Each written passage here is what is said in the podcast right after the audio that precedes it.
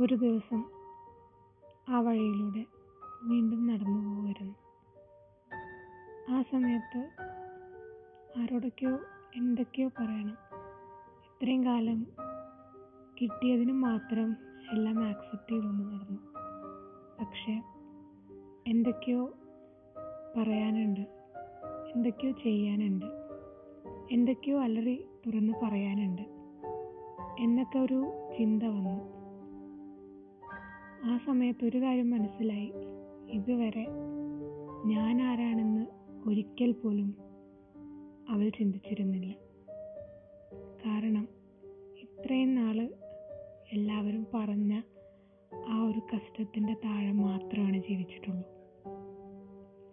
അതെന്തിനാന്നോ എങ്ങനെയാണോ എന്തുകൊണ്ടാണെന്നോ ക്വസ്റ്റ്യൻ ചെയ്തിട്ട് കറക്റ്റ് ആൻസർ പോലും കിട്ടാത്തത് കൊണ്ടായിരിക്കാം പിന്നെ അതിനെക്കുറിച്ച് ക്വസ്റ്റ്യൻസ് ഒന്നും ചോദിക്കാതിരുന്നത്.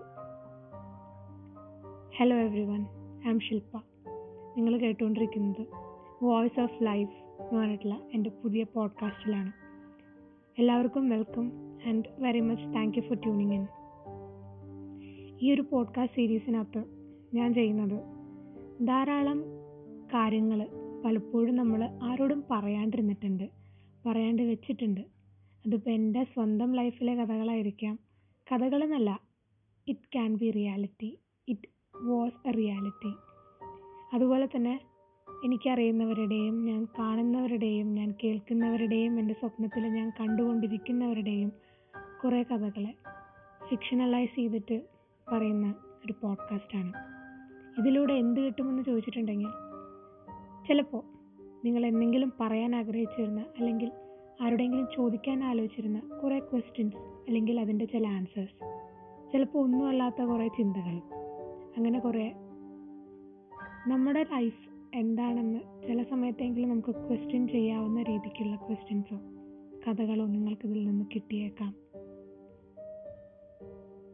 ഞാനെന്ന് പറയുന്ന വ്യക്തി ഒരു കോണ്ടന്റ് ക്രിയേറ്ററാണ് പലരും കണ്ടിട്ടുണ്ടാവും കണ്ടിട്ടുണ്ടാവില്ല.